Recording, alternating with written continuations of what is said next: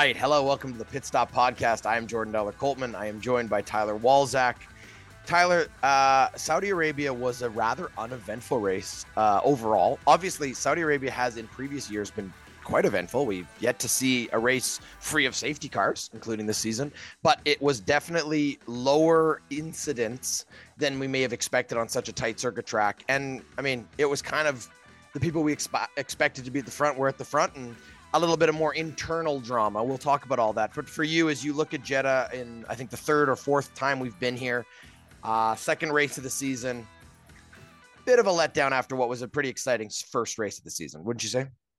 A thousand percent. Um, I mean, I guess the takeaways from this race that you could give out is last week or two weeks ago we talked about how dangerous this race was and that, that this was a track that the driver said is the most dangerous one on the track and there was no safety cars or flags or red flags or any accidents or crashes that happened um, based off any of those dangers that they thought previously. So the drivers still said that it's tough to see sometimes because they want to see more than three or four seconds behind them. But um, it was that part was good. It seems like they've kind of got that under control. But yeah, there wasn't a lot of racing drama, but there's a lot of team drama that happened this past weekend.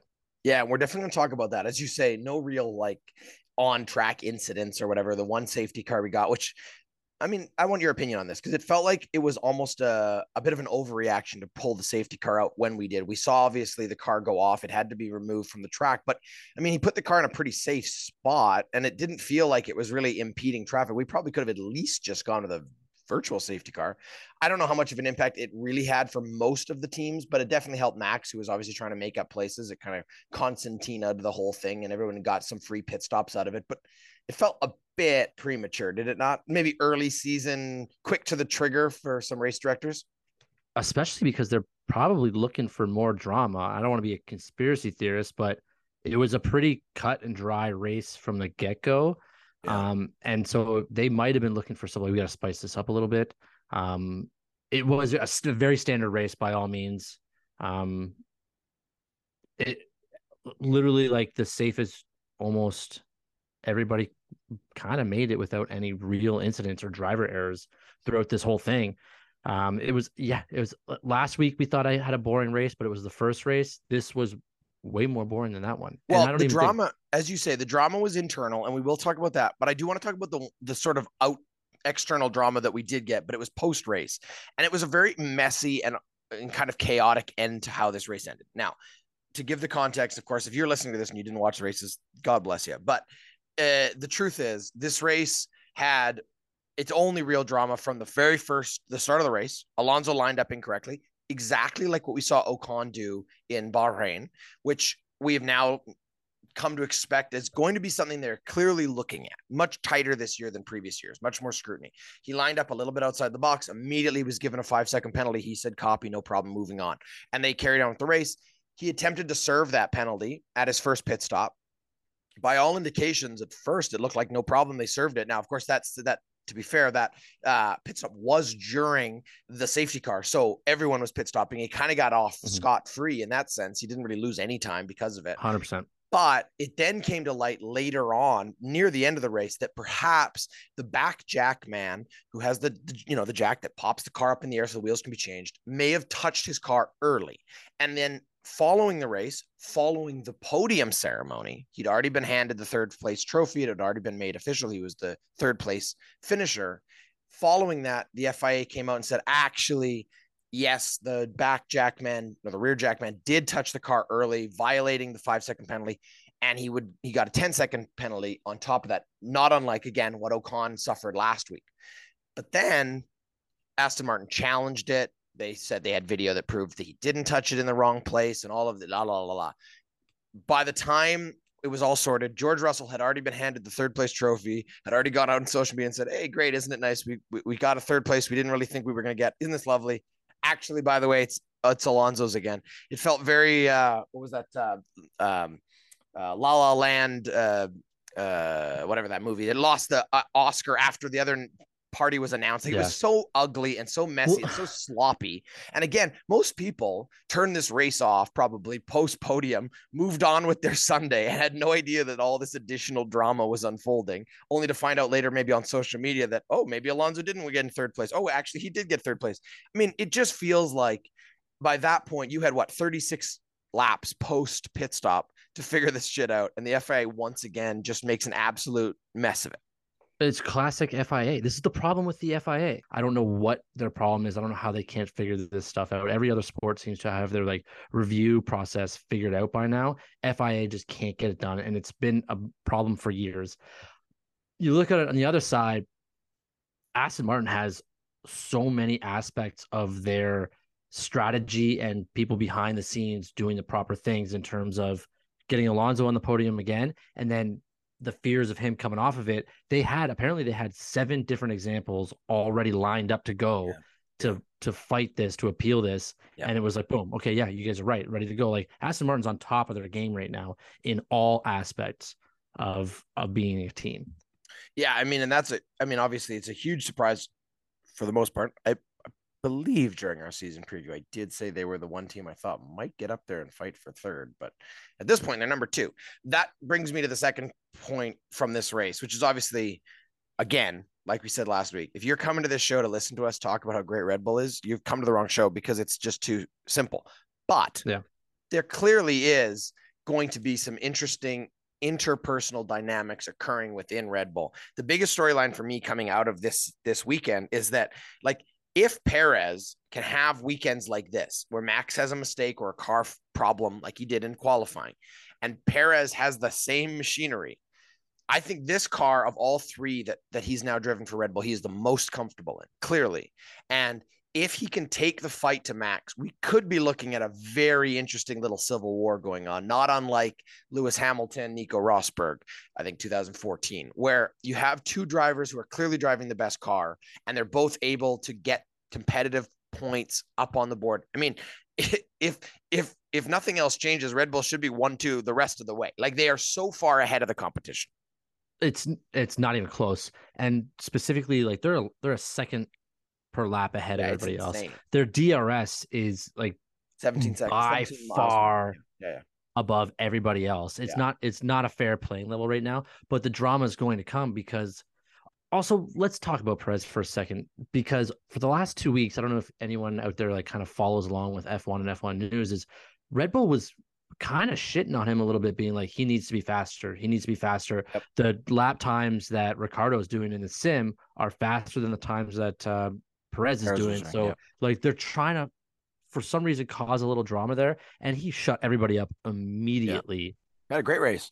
I mean, and once he took happened- over, once he took over, it was his race. And even when Max caught up to that position, he just he was so calm and he loves those those those city circuits. He's really really confident on Yeah. a street circuit. And it was a really dominant performance. Hundred percent. And like you said, when when the safety car came out and Max was able to decrease that um, time difference between him and Perez, Perez didn't blink twice and took it back and dominated the rest of the race to the point where they the Red Bull asked both drivers to slow down Yeah, to save the car. to Yeah. save the car, and Perez didn't do it. Yeah. And Verstappen didn't do it. To the Verstappen took actually ended up on the last lap stealing that one point to stay in the lead of the constructors ahead of Perez. But these guys, from what the drama that happened in the last two races last year to this year, it is a there's gloves are off. Yeah. These guys are going to it'll battle. They both yeah. want to win. I think it'll be interesting in the next couple of weeks to see how this plays out because it is very possible that very quickly Red Bull makes it harder for Perez, let's just say. make sure that Max, as their lead driver, as their two-time champion, that he's given more preferential treatment. We saw it at Mercedes when Bottas occasionally pushed Ma- uh, Lewis early in seasons when they were dominating.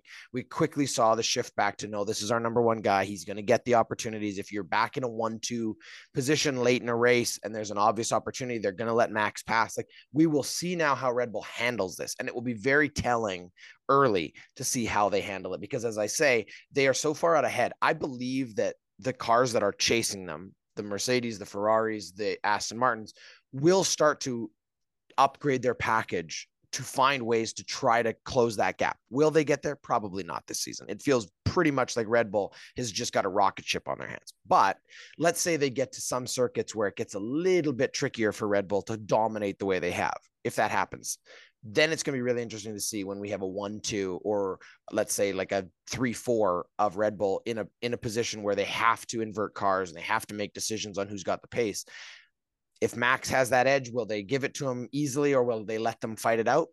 That will tell us a lot. I have a feeling it's going to become pretty clear to, to, to Perez that he's number two because that's just how Red Bull works. And it's kind of how Red Bull's always worked. And you can tell the energy coming out of the Verstappen side of the garage. You can tell the energy, you know, he came out post race and instead of being like, yeah, it's great, it's good team result. No, he was like, I don't like to lose. I'm not meant to be in second place. I'm, I'm the number one guy. Like he was yeah. very adamant. You heard him on the radio when they were like, Hey, he asked who's got the fastest lap and they tried to like play it off. No, don't worry about it. You don't need that. He's like, well, it, it doesn't, I think they said it doesn't matter. And he said, it matters to me. And it does. Yeah. He wants the lead. He wants to hold the lead. He does not want to concede anything. When you think about it, yes, he gets one point up on Perez, but it's really a net two because those are the two guys that are going to yeah. be fighting with each other, right? So it's one against and one for, and that it's just it's going to be interesting. I would love to see, just for the sake of the championship, have Red Bull let them go. I don't think it's going to happen. I think Red Bull's too selfish in terms of how they've run their ship. Max is their guy. He's been their guy. They know he's their guy.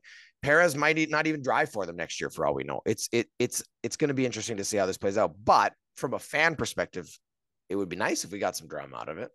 That's what I mean. It's the only drama we're going to have for the first place totally. for winning races. Unless one of these cars hits a wall or an engine goes down or drive well, shaft fails or something. On that, we've now done two races, and in both races, there's been some question marks about the reliability of the Red Bull. They've made it through this race. Obviously, a little bit more struggles earlier in in qualifying for Max, but we did he did talk about, and I don't know if you could hear those radio calls when he was complaining about the drive shaft. Like you could hear yeah. this horrible noise. So clearly, yeah. there are going to be some things and yet even still, they're so far ahead. It's it's ridiculous. Yeah, no one's catching them.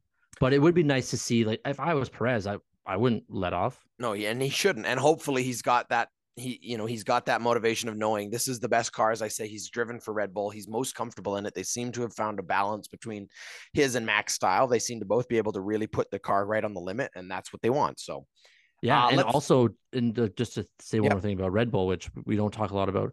If I was Ricciardo I'd be in the ear of Perez, like, "Hey, keep yeah. keep winning, keep pushing, keep winning," because that'll just drive Perez out and give Ricciardo that seat back. Yeah, and that's an interesting dynamic there for sure. Let's talk about uh Alonso for just a second. So we talked about obviously he lost that third place, but Alonso is demonstrating right now already through the start of the season, like this guy's going to get a win here at some point. Sure, he got the third place back though. He, he, he lost it. He, they gave it no, back to him. That's right. He did get it back. But I'm just pointing out now he is he is showing us not only that this Aston Martin is fast, but he's outperforming his teammate. And that's the next question I have is like, how long does this go at Aston Martin before there starts getting some like pissy anger out of the Stroll side of it? Now Stroll's hurt. He's been recovering from a pretty severe, serious uh, surgery very impressive, frankly, for how well he did. And obviously, you couldn't blame him for the car failure later in the race. But like yeah. he he, at some point, you got to think that like this could get awkward at Aston Martin if Alonso is just dominating, or is Aston Martin just okay to have that position to win it? I don't know. It it just feels like there's something also bubbling behind the scenes there that could be really interesting. I'll say like I'm not a Stroll fan. I think we both know and everyone knows I'm not a Stroll fan, but I think it's way too early to to say anything kind of like that because he was really good in the first race. Sixth place with two broken wrists or whatever it is. Yeah. Very good. Yeah, and and even uh, Alonso was like, "This guy's my hero." The he had an unfortunate event this past race that he couldn't. There's nothing he could no, have done. So within two races, I don't. There's no fault to Stroll, but you're not wrong. If he doesn't start getting a podium here or there, then or even fourth place. Like I think they'd be happy with him just fourth or fifth. Yeah. Ahead of the Ferraris is their goal right now. It's it's not the top three Red Bull, Mercedes, Ferrari. It is Aston Martin is probably number two right two. now. They are number two, 100%. Yeah. So they just need that other they just need Stroll to get up to that number 2 status of that car, which we we can't say that we have any we don't know what he's going to do yet. Yeah. All right. Well, let's talk about that for a second. As you say, they're number two. We have an interesting battle right now for three, and it's fun only because it's we. It's been a few years since we've really had some of these kind of top fights. But Red Bull's clearly number one. Aston Martin, Mercedes and Ferrari are fighting for second, third, and fourth at this point. Mhm. But we really saw Ferrari take a, a step back. This felt like a year ago all of a sudden. How many times last year did you and I start these podcasts going, Ferrari, what happened? But again, this just felt like another, like, even with new leadership, even with new whatever strategic planning, well, I don't know. It just feels like the same old Ferrari again. What's going on over there for the red guys? I think at least it's a different problem. That's the take. That's the good takeaway if you're a Ferrari fan. It's not mistakes, mistakes, mistakes. I know that Leclerc got a little upset about some information that he would wish he had earlier, but they're not making pivotal mistakes, whether it comes to pitting or or strategy. It's just the car's not where it needs to be. Right. Which it, if they all that and they have the strategy, kind of seems like it's fixed itself. We've only it's only been two races, but they're not making dumb mistakes. Well, they the were point, not. Which is They were not in the fight this week, though. Like they could not No, catch those close. Mercedes. They were No. nowhere clear to the Ast- clear the Aston Martin. So a team that used to be number two is now looking at the back of a lot of new cars that they Yep. weren't looking at the back of a week, you know, a, a race ago and a season ago. So there, it, for me, there are a lot more question marks, and there are a lot more what's going on over there for Ferrari that they can't quite, you know, tie it all together yet.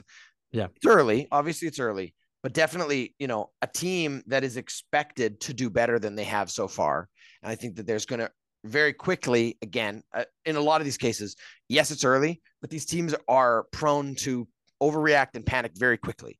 I think if they have another bad race in Australia in a couple weeks, we could be talking early April about, you know, was it the right decision to move Binotto? Is Vasseur the right guy? Can they get this to work for Leclerc and, and and him? Do they need, you know, what's what what's wrong? Because again, for Ferrari, the stakes are and the bar is so high. The stakes are so high. This team, you know, has not really seen success in such a long time. It's like the Maple Leafs. It's like you know uh, the the Dallas Cowboys. Like this is one of those teams where you have such a large fan base that has such high expectations, and when you have perennial, uh, you know, failures that are that feel preventable, and that's I think the bigger thing. It's different if you're like, oh yeah, that it's a write off. The season's a write off. No, they came into the year expected to compete, and they can't. The- for the problem reason. is if you're a Ferrari fan and you're frustrated, imagine being signed to Leclerc. At what point do they get so frustrated that they don't even want to be at Ferrari anymore? Yeah. Because they're two very good, very young drivers. Yeah. You lose they start losing faith in Ferrari even after the change with Binotto, then then that's a bigger issue. Let's talk about the other team competing near the top there. I mean, it feels funny because we've talked for a couple weeks already about how like there's all this doom and gloom surrounding Mercedes and all of the messaging coming out of them is that how oh my gosh, we got it wrong again and nothing's working. It's like you guys are still competing for podiums. I mean, they had a podium given to them for a second there and then taken away, but they were still, you know, fourth and fifth. I mean, really when the bar I guess is that high, that is failure. But at the same time, Mercedes is knocking on the door. They need to figure out their package. They seem to have some plans in the next four or five races. By race seven, they say they should have a pretty much new car. We'll see how that all plays out. Here's the big thing we got a little bit of, again, internal drama occurring. We had Lewis, who was on the alternate strategy to Russell after coming out of the pit stop, and he was put on the medium. Obviously, it was. It, it was considered a bit of a gamble because it was still like 30 laps or 35 laps or something to get it to the end. And yet he had fantastic pace. He had made a couple overtakes. He got himself up into a position. And it did sound like originally on the radio, there was a team order to invert those cars and have let Lewis go after Alonso. And Russell pushed back and said, No, I don't want to do that because at the first point, he thought Alonso hadn't served his penalty. He was then Yeah. told he had served his penalty, in which case he Yeah. kind of was like, Wow, screw it. I, I still think I should fight for it. And then in the end, maybe he was right because he did have the, the tire that took him all the way. Lewis's tires, I think, were pushed a little hard in that battle, but it definitely led to a little bit of sort of palace intrigue where we were thinking, wow, already at Mercedes, there's a little bit of, you know, jockeying for leadership, jockeying for position. Russell wants to hold this position. He thinks he's the top dog. He thinks he's got the better strategy, all these kind of things. Whereas again, three years ago, this would have been unheard of. Bottas would have given him the spot. He would have grumbled about it, but he would have given him the spot. And it would have been interesting to see what Lewis could have done, even for those next 10, 15 laps with those better, faster tires, if he could have taken the fight to Alonso. I don't know. At the time, again, as a as a partisan, as a fan of Mercedes, I was frustrated to see them sort of squabble because you kind of felt like it was hurting both of those two drivers. In the end, it didn't really matter. They ended up fourth, fifth. Would it have probably been the same result? Yeah, maybe inverted, but at the same time. Anyway, for you as an outsider looking at that situation, did you feel like it was as much of a sort of eyebrow raising moment when Russell refused to give him the spot, or did it feel like, you know, I guess what we actually Russell, guys? I thought Russell handled it well. Like listening to the radio calls, at first Russell said, "Hey, I'm not going to give it to him because um, Alonso could have a five. He has a five second penalty that has to serve." And then they said, "Well, no, you he's already served it." Awkward, awkwardly enough that yeah. technically he didn't serve it. Yeah, I guess it, it, it worked out so for Russell eventually. Worked out, yeah. But then when they said no, he's already served it, he went, "Oh crap, that sucks." But he then he just instead of complained, he just took off. Yeah. Like there's a it would have been different if he couldn't get two seconds ahead of Lewis Hamilton, True. but he almost did it immediately, and he wasn't wrong because he was on a faster tire in like as the race. Hamilton was on a faster tire at that time, but he was hard where Russell was um, medium tire, so he, he knew that his race was his car was going to get faster as the race went on. Now, uh, it just sucks that it happens to Lewis Hamilton when it feels like things just haven't gone right to him since the championship was taken away from him. Yeah. But this is two this is two back-to-back fifth place finishes for Hamilton. The first race in Bahrain, Russell finished seventh, and now Russell's fourth. So Mercedes is very much there. Like they're they're not gonna fight for first or second. I think everybody watching F1 now knows that Red Bull is one and two, probably, and constructors for the rest of every race. You can bet on it. It's just there's so much about Lewis Hamilton that's you don't want to give up on him. He's the greatest of all time, arguably, but Russell is as good as Lewis Hamilton is now and will be what close to what Hamilton is. Like he could George Russell has a very promising future. He could win a championship yeah, or two no, for sure. with Mercedes. So at what point do you pass that baton, pass that torch? It could be happening this year. I hope not. I mean, it'd be awesome to see Lewis Hamilton win or at least fight for another one. But I would be more upset with Russell if he didn't get that gap almost immediately. Yeah. If it took him like four or five laps and like just kept refusing to do it, then he's kind of a dick and makes everybody look bad at Mercedes. But the fact that he immediately just turned it on and went is kind of completely changes the entire storyline. For sure. And I guess as we say with the Ferrari one, with the Red Bull one, with this Mercedes one, this is definitely going to be something we continue to watch as it evolves because we're early and we're going to see how this plays out. Russell was one of the most consistent top five performers last season. Uh, he looks like he's going to do that again. He's definitely competitive. The question is, can Lewis figure something out with this car? Can the team figure something out? Can Ferrari figure themselves out? Let's go to the rest of the field uh, before we wrap up this race. As I say, low low event. I think that's kind of we termed last year. Like it's not that it was a boring race; it was just low event. It wasn't a mm. lot of stuff for us to kind of dig in on. It was the guys we thought would be there were there. Look, do we want to spend a minute talking about the fact that Max made up what 13 places? Like the the only part for me that I thought was kind of funny was that in the pre-race, and I don't know if you watched all of the pre-race. Frankly, it's become one of my favorite pieces of television. For those who haven't watched like the pre-race on if, if you're watching on TSN in Canada, you're watching like the Sky Sports feed, right? And they've got Martin Brundle out there. I've never seen a more like disorganized or chaotic pre event to any sporting thing when it comes to the broadcast. This guy literally just runs around the the grid and throws a microphone in front of whomever he recognizes. And sometimes not even the right person, right? If you remember last year, he threw a microphone yeah. in some in front of some, I think he was a musician, a hip hop artist, but he thought he was Patrick Mahomes because he was I guess black with curly hair, like he wasn't Patrick Mahomes. Yeah, a, and about halfway through, he realized he wasn't.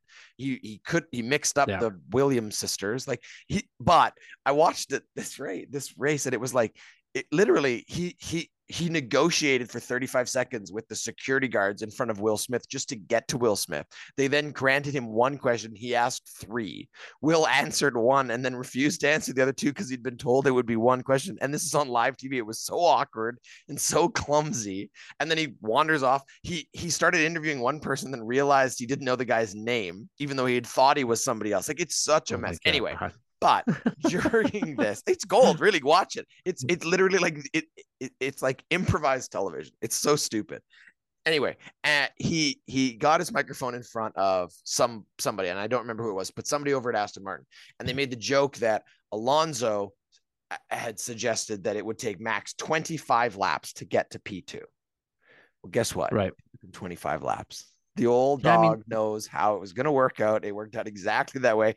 Max had a great race. I mean, he has a fast car. Still had to make those overtakes. Had to survive the the you know the first couple laps there when everybody's bunched up. He did. He put his car back up there. He fought for it. I mean, you got to give the guy some credit, right? No, for sure. I mean, like we'll get to it a little bit more uh later, but uh, the, it's Max Verstappen. Like, did you doubt it? Did anybody doubt that he would be top two?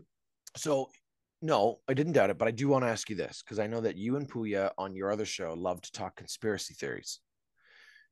Because this season is going to be dominated by Red Bull, is there any conspiracy theory to suggest that maybe once in a while their car will be sabotaged in the way it was during qualifying just to make it more exciting? Like Red Bull's not going to sabotage their own car to make it more exciting. They want to dominate every race, but I mean, maybe there's more penalties, or maybe because uh, you could say that this whole safety car, this last race, like meant to get it Stroll's close. car was over by three, four centimeters Yeah. at best. Well, they claimed that the GPS on the computer showed it on track. So when they were looking at it Yeah. from the control room, it looked worse than it obviously really was. which and that was just to bunch up the field to get kind of a better race. Like it's going to be a season where one and two doesn't matter. Like it's, this is Red Bull's. well, it could matter if it's the two of them and it gets it's the two of ugly. them, that's the only way. That's actually Yeah. the only way that, that you would be get great. drama. I think that's that. That would the be fun. winners. If it could happen, it it. Because the rest of it, the rest of this season, we are looking at third place. Yeah. Alonso versus Mercedes, Alonso versus Ferrari, if they can Yeah, figure it it, isn't out. Stroll. It isn't Aston Martin. It's Alonso. Yeah. So it's unless people start just hitting Red Bulls, it's going to be Red Bulls one two the entire year. And like when I think George Russell said it's Red Bulls winning every single race this year. I laughed at that at first, but well, Lewis 17 Hamilton. kilometers faster than everybody else. in Lewis Hamilton came out after this race and said it is the fastest car he's ever seen in Formula Yeah. One. Never seen a faster car. 17 kilometers faster than everybody else in DRS. They And open boy, up. oh boy, did that uh did that jumps. penalty really hurt them, eh? Yeah, like it, it's just, it's yeah, I'm no kidding. Yeah, the wind tunnel is really going to hurt us this year. The wind tunnel is really going to hurt us. Every team should be overspending. I hope they're all eating fucking caviar right this year. Uh, spend as much as you want on catering. Apparently, It doesn't matter. Doesn't make a doesn't matter. difference. Doesn't matter. Um, let's talk about the field. Any any standouts for you? Yes. I mean, Alpine had a good race, right? Gasly had a good race. Alpine had a great race. I Who mean, else- there's supposed to be. for you? Um, I don't know if anyone had a great race. Magnussen had a good race. Tsunoda had a good race. Um, Haas is great to be at 10 and 12, fighting Yep. for spots for Yep. points. The I this is the thing about this race that's different than every single race last year. There's not a bunch of buffoons out there just spinning out. Like there's no Latifi this year. Yeah. We've had two races Yep. and it hasn't been an idiot out there just spinning for no reason at all. Yep. The And I- only two cars that didn't finish were mechanical. There was no dumb mistakes being made.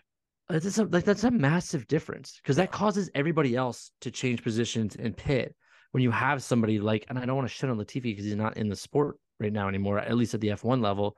It's you caused a lot of drama. You changed a lot of seeds in a lot of places and a lot of race finishes Yeah. last year because you just couldn't keep it on the track. Tsunoda last year did Last the same year. thing, and How about how about Saudi or how about Abu Dhabi yeah, like 2021? it just it's so like. Uh, but you're right. But the For rookies, let's me- talk about the rookies. The rookies this Yeah. year are Yeah. On point, Yeah, smart. That's what I want. They're making good decisions. They're not Yep. pushing anybody. They're I not thought DeVries looked great. accidents. I Yeah, thought DeVries looked great. I even thought Sargent looked good. He made a, a mistake late that cost him a couple positions. He got Yeah. overtaken by two cars at once because he kind of was a little over aggressive. But there were earlier in that race, he made some really good moves. He he and Oscar had a little battle there for a little while. Like it was nice to see a Williams competing up there. Obviously, as you said, the Haas is up there. I think the Haas's are going to continue to compete for points, which is all they can be asking for at this point. yeah. Alpine was more consistent, eight and nine, which is great. It was sad to see. I think, I mean, obviously you're partisan too, but like it felt like Gasly was worth more than he got out of that race because he had Yeah, a very good kinda got- start to the race, but he kind of Yeah. got screwed a little bit later on. But And then, like, you look at the rookies: DeVries 14, Piastri 15, Sargent 16, and like the good racing. They were the highlights of the last 30 laps, really. Yeah. Like just their them going around was is great. Let's talk a little bit about how sad of a day it was for McLaren. Again, Like for yeah, I know, and it's just it's one of those things where can McLaren recover from this? I don't know, but I do know that the first race, let's just call it mechanical, they didn't have their shit figured out. sure. This race was just bad luck of the draw. Like Piastri hits Gasly, his front wing breaks off and just runs right into right under Norris's car. Yep. And they both now races kind of over. It's so you can't check them out just yet because it's been two weird fluky races and it's so early in the season, but not what they were last year. 100% not anywhere close to where they were last year. Yeah, and as you say, uh, unfortunate, some bad luck, but we also know their car is just not as competitive as they expected it or want it to be. So it kind of compounds, right? It be it, it, adds on to what's there. I wanted for me the biggest standout of the rest of the field was Zhou because when you look at where he is compared to where Bottas was, who's really struggled, like he's done more Yeah. with that Alfa Romeo in the first two races than his teammate, and he's only a second year guy. Like I think Zhou has a very bright future. It will be somewhere beyond Alfa Romeo eventually, but I, he's grown a lot on me. I would buy stock in Zhou right now as far as like a promising young talent that has more upside than I think I gave him credit for last year, thinking he was a bit more of maybe let's call it a political signing where it was like, oh, we've got a Chinese driver, we've got an opportunity to build a market, not Huge unlike market. Yuki Tsunoda. It felt a little bit opportunistic. We have seen that a lot in Formula One. Obviously, there's a lot of nepotism, but there's also a lot of these. I mean, Mick Schumacher, in many ways, was the same kind of thing for Haas. They were trying to buy a little bit of the German market. It didn't work out for them. But I think Zhou, yeah. I think Zhou is proving uh, that he belongs here. He has, he's able to compete in the midfield. He's able to push his car beyond, let's say, it's you know expected outcome. He only got to 13. It wasn't up in the points, but it was a good race for him. He had a good qualifying. So anyway, for me, those were definitely some of the, the highlights. And I felt bad for both Albon and Stroll because again, not their own faults. They they actually were running pretty decent races. Albon made a couple good moves early, again putting that Williams up further than it should have been, but some technical problems for them. So Yeah. Absolutely.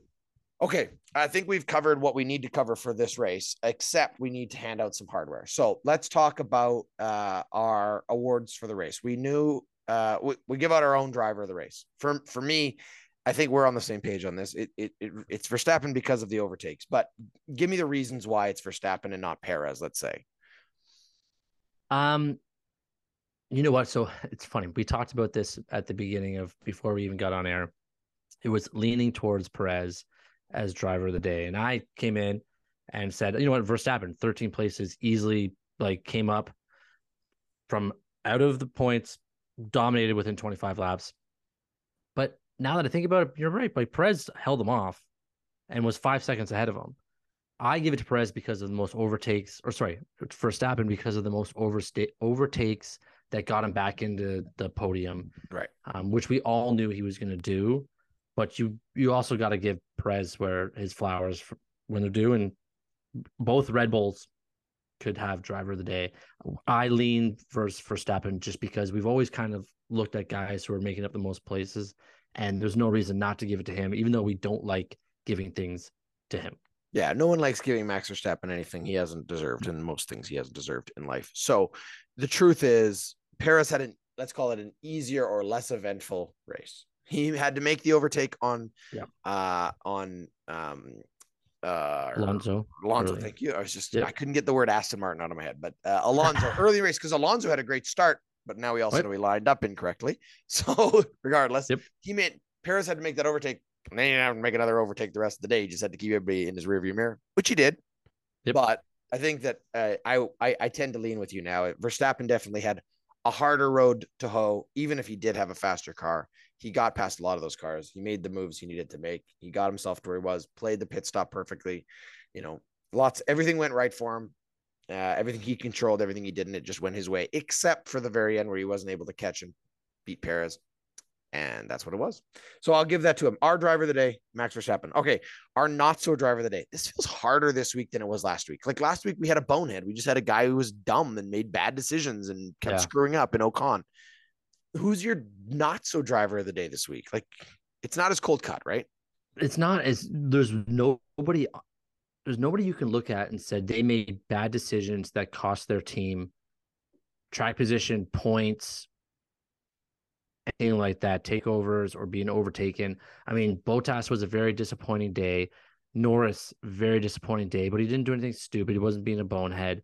Um, they even let Piastri, they they said let Piastri pass you, and he did it. Yeah. Um, I would say honestly, like if we have to choose not so drivers of the day, pick one of the Ferraris.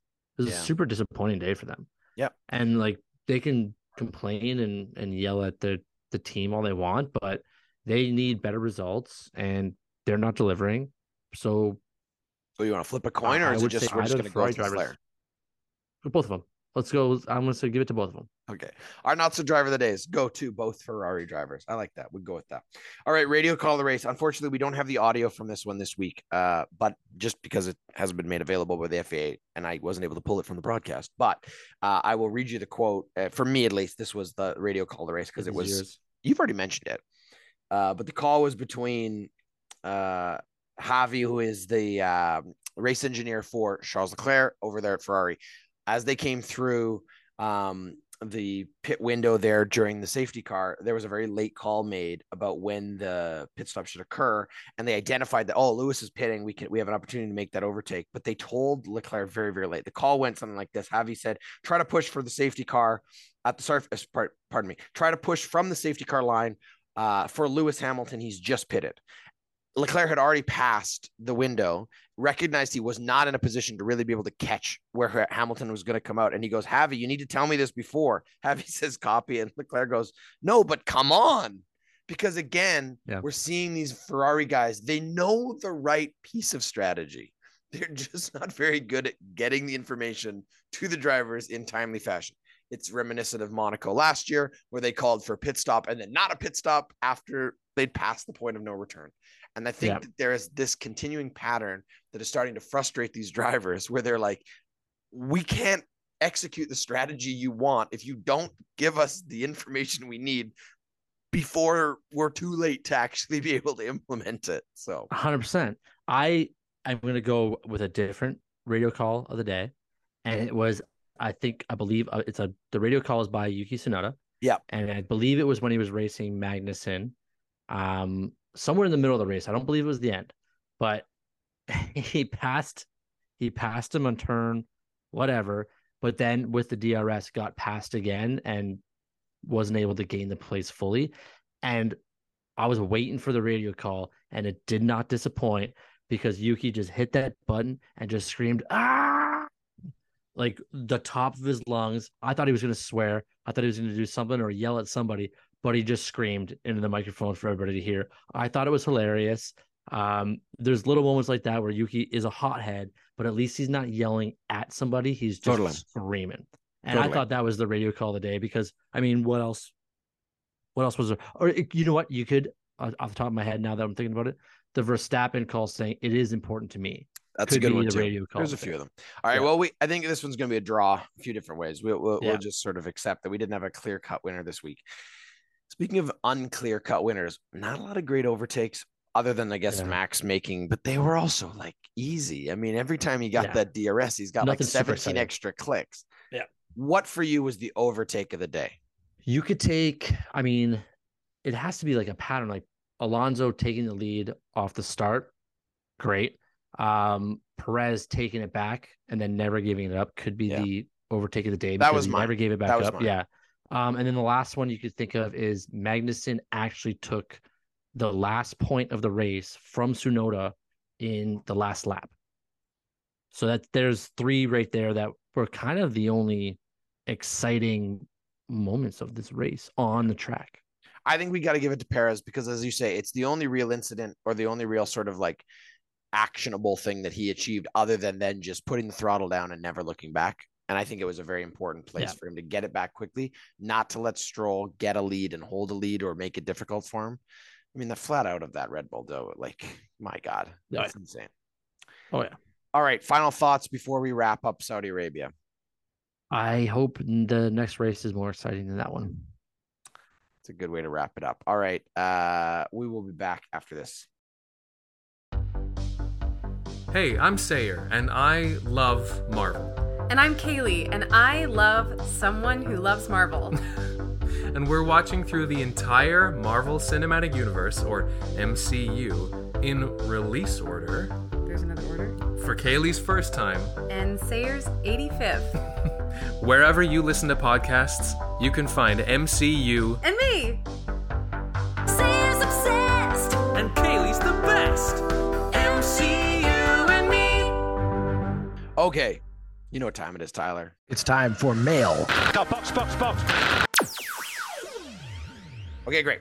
Uh our question this week, Tyler, um, is interesting. It it it we've you've given us a few examples already about radio calls. We've talked a little bit about some of the information we get on the broadcast. Again, if you're a listener to this outside Canada, I'm sorry, I don't know what you're watching this on. If you're in the UK, you're probably watching on the same feed we are. In Canada, we watch this on TSN. We get the Sky feed. So we get the information from Sky. So that's kind of where the answer to this question is going to come from. But the question is very simple. It's from Stephanie. Uh, Stephanie asks, with all the data that teams get, I assume we only see a fraction of it on TV.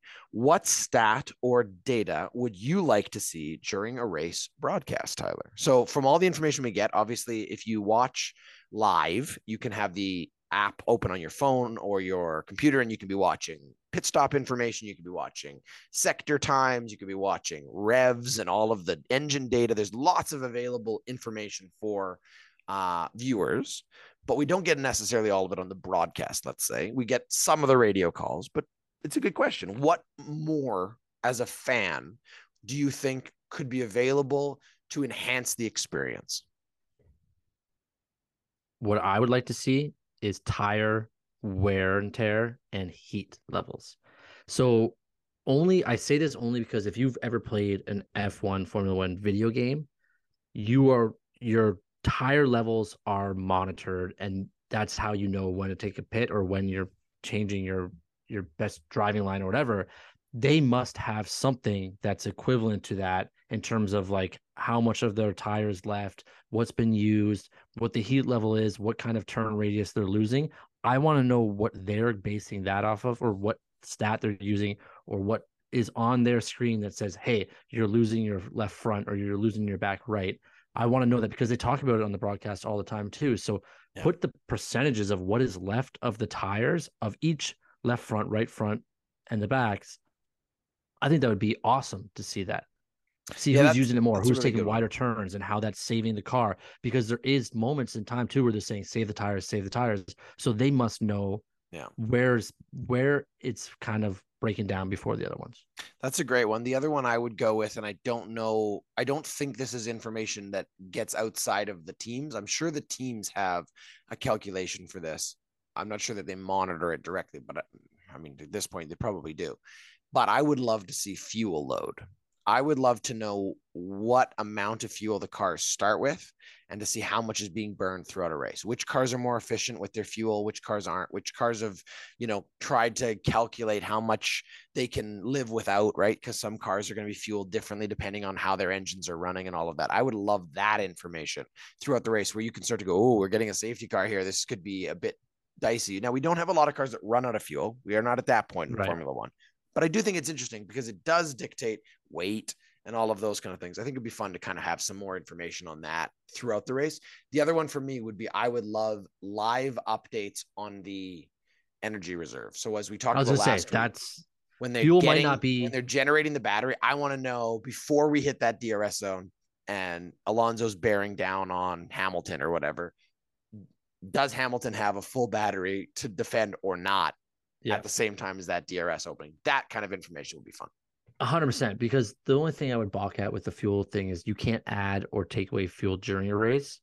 Um, and there's not so the energy levels Sure. you can actually change lap by lap, whether you want to like lay back and build energy or not. So that would be, I think that would also be a great one. Yeah, because we get if you've if you've seen on the broadcast, you're going to get that camera angle from like just above the driver's head, Mhm. and you do get they do that superimposed imposed uh, graphic where they're showing you the speed, the speedometer, they're showing you the gear shifting and all that kind Mhm. of information.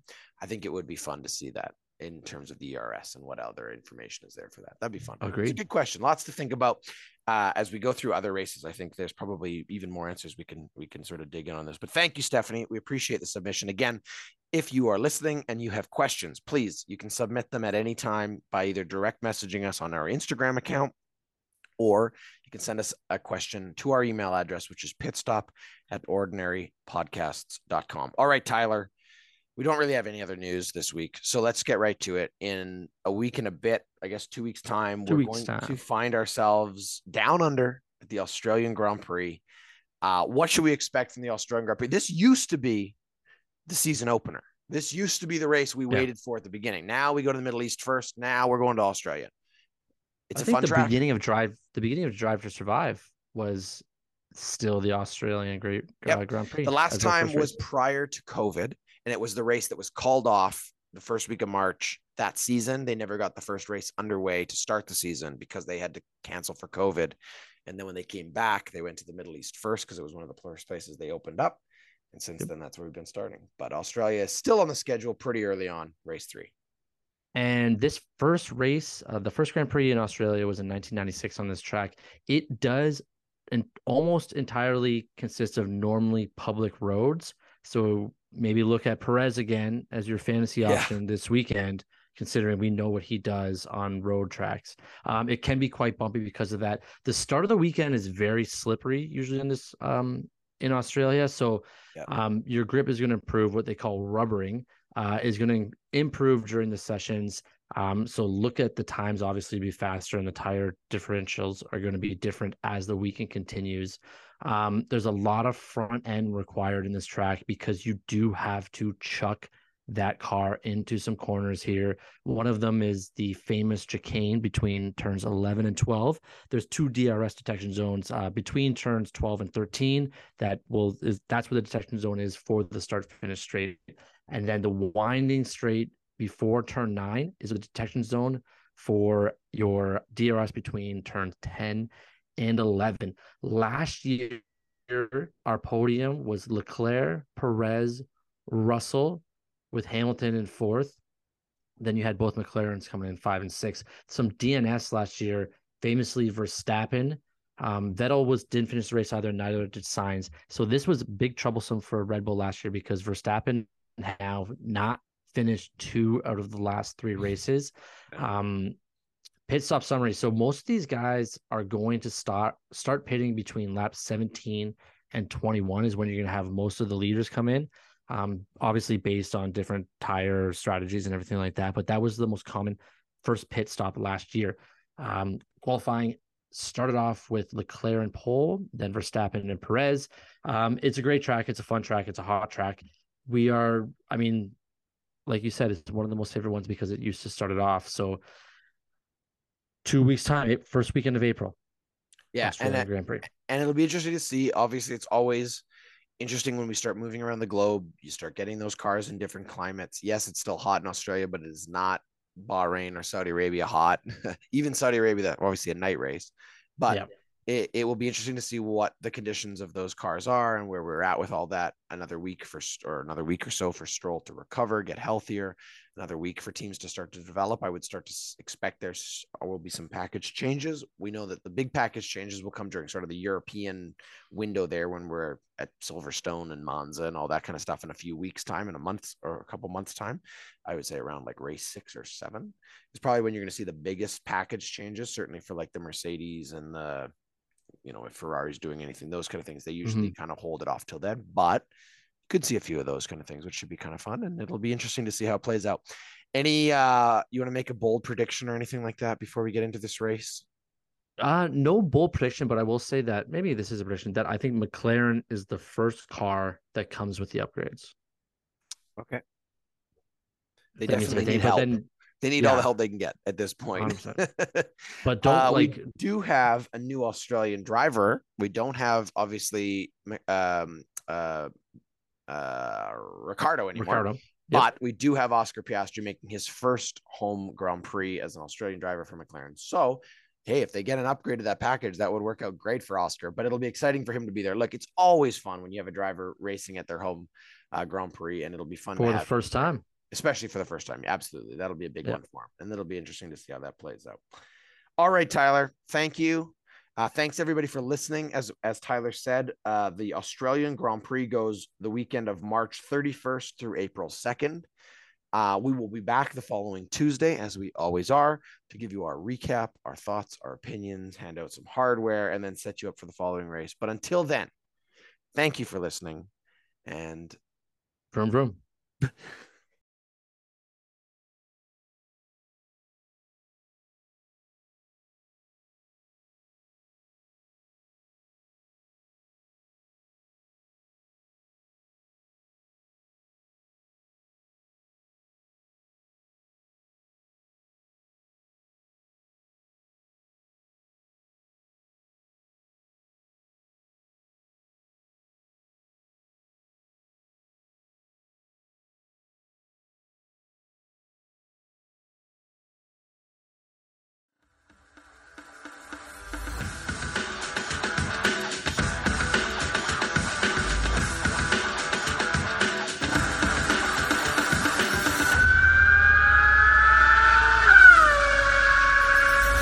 Pitstop Podcast is a presentation of the Ordinary Podcasting Network. Thanks for listening.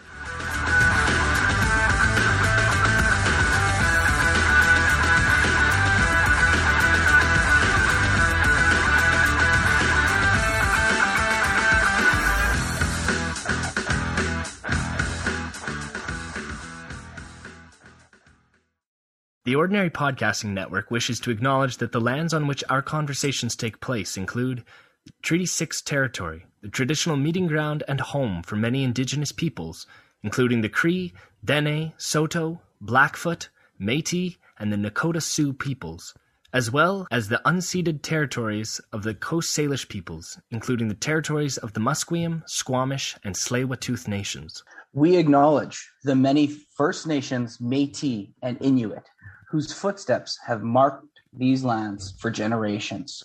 And we extend our appreciation for the opportunity to live, create, and share stories on these territories. The Ordinary Podcasting Network intends to engage in conversations and dialogue which acknowledge that reconciliation is not a destination, but a journey, and that we remain committed to practicing our craft in a decolonized space.